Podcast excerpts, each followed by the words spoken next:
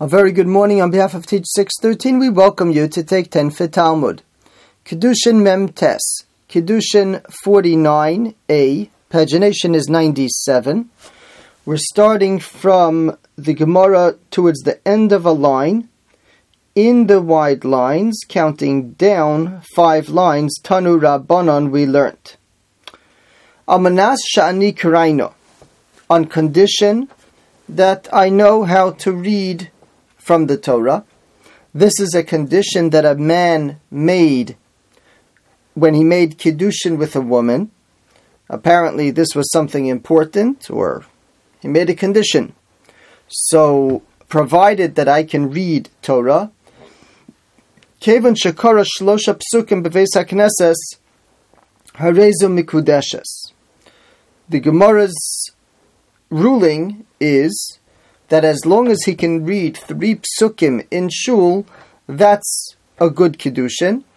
And the concept of three psukim is that we read publicly in units of three psukim. Every aliyah has to have three psukim. We find, for example, in the laning of Rosh Chodesh, where splitting up that section is difficult because there are not enough psukim to make the three aliyahs properly. So we actually go back and lane one of the psukim a second time in order to get three psukim in the first aliyah and then again be able to do the other aliyahs. Rabbi Yehuda Omer, Rabbi Yehuda says, at Sheyikra v'yatar game, he has to read the psukim and also translate them Targum Didon the way we translate, we have a Targum, he has to be able to translate them as well. Vahani Mili, but that's only true that we're so lenient. The Omar Le Kraina that he says that I know how to lane. Aval Omar Lo Ana, but if he says, I am a Balkode, I've reached the status, I'm such a person who knows the psukim, Adikari Oraisa Nevi Ksuvi B'diyuka, he would have to be able to read Torah, Nevi'im, and Ksuvim, all of Tanakh, Jewish scripture, with accuracy. We have over here two fascinating perspectives regarding Torah learning. One is reflected in a pasuk that says, Lo Yomush, Torah shall never leave you.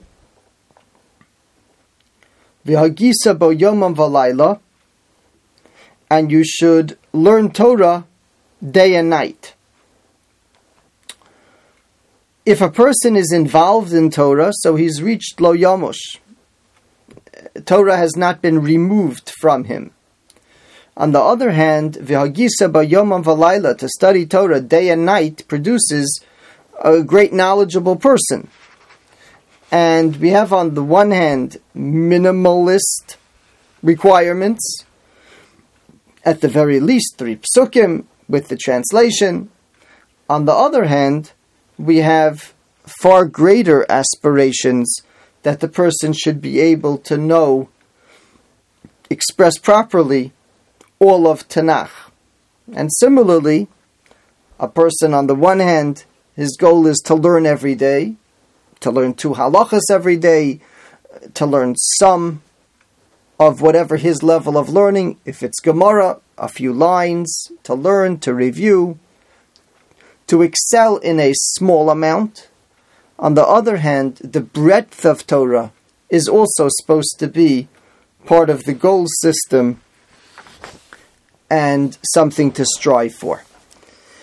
Let's turn over to Amud Beis, starting at the end of the third line. Amanash Sha'ani Talmud. If a person says on condition that I am a student, a Torah student, and again we have two perspectives. Over here, the Gemara is ruling that you don't need to have the big perspective in order to grant the person the Kiddushin. Ein omrim kishimon ben Azai or Shimon ben Zoma. Person doesn't have to be as great as Shimon ben Azai or Shimon ben Zoma, who excelled awesomely.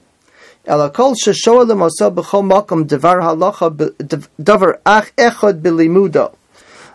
Any person who's able to be asked something in his learning, he's learned something to the point that he can respond on that topic, va'omro, and he answers it, va'afilu b'mesechta dekala, even in Meseches Kala, which is relatively straightforward, that too is a Talmud. And again, here we have two perspectives. A person's in yeshiva, or a person is involved in steady Torah classes, and he says, I don't feel like I am succeeding. We need to really assess what that means. He's not succeeding as great as his aspiration. I'm glad that he has great dreams, aspirations. That's great. If he is excelling to the point that he's learning new things and he's able to respond, he's learning in a way that he's being kona his Torah, acquiring his learning, that's the level of Talmud that the Gemara describes. Amanasha ani chacham. If the man said on condition that I am a chacham, a knowledgeable, wise person. Ein omrim yavne. We don't say that he has to reach the extreme where he's for sure a chacham, like the wise of Yavne, ki Rabbi Akiva like Rabbi Akiva and his colleagues. As long as he's a person who you could ask him something of wisdom and he's able to answer it. He's reached a level, at least in his field of chachma, that's satisfying this condition of being a chacham. Interestingly, by these cases, the Gemara reveals its perception of who is the ultimate person or example of the fulfillment of this expression. So, besides learning Maseches Kiddushin, we're also getting a perspective from the Gemara on these topics. Al ani gibor, for example, on condition that I'm a strong person. Ein omrim ben Ner ben Tzeruya. We don't say that he has to be like Avner and Yoav, the generals in the time of David. As long as his colleagues, his friends, are afraid of him because of his strength, he instills fear. He's known for his strength. That satisfies this requirement. Amanasha ani osher, on condition that I am wealthy. Ein omrim ki Rabbi Elazar ben Charsom. We don't say that he has to be as wealthy as Rabbi Elazar ben Charsom, who was known for his wealth in ships and in cities that he owned and presumably rented out. Rabbi Elazar ben Azariah, or like Rabbi Elazar ben Azariah, who was known that even the tithe from his flocks every year was enormous. Anybody who's honored in his city because of his wealth, that's the threshold, he's considered a wealthy person to satisfy this expression. Almanasha ani tzaddik, on condition that I am a tzaddik, a righteous person. Says the Gemara a fascinating insight which we use often regarding tshuva. Afilu rasha gomor mikudeshes. Even if he is a wicked person, we will still require a get and will not simply say that the condition was not met. Shema hirer tshuva bedaito, because maybe he had in mind tshuva before the kiddushin, and therefore, by the time he gave her the kiddushin with the condition, he was already a tzaddik. There are many nuances over here. Firstly, hirur tshuva, just thinking tshuva, even without articulating, is apparently able to accomplish this great task of tshuva. Also, that you could have a wicked person who has a change of heart. Perhaps he wanted to marry this woman and realizes that he has to have a change of lifestyle for this to work, for her to accept. And he came over saying, I'm a tzaddik. We do not say that this is a trick. We're concerned. Perhaps he thought tshuva.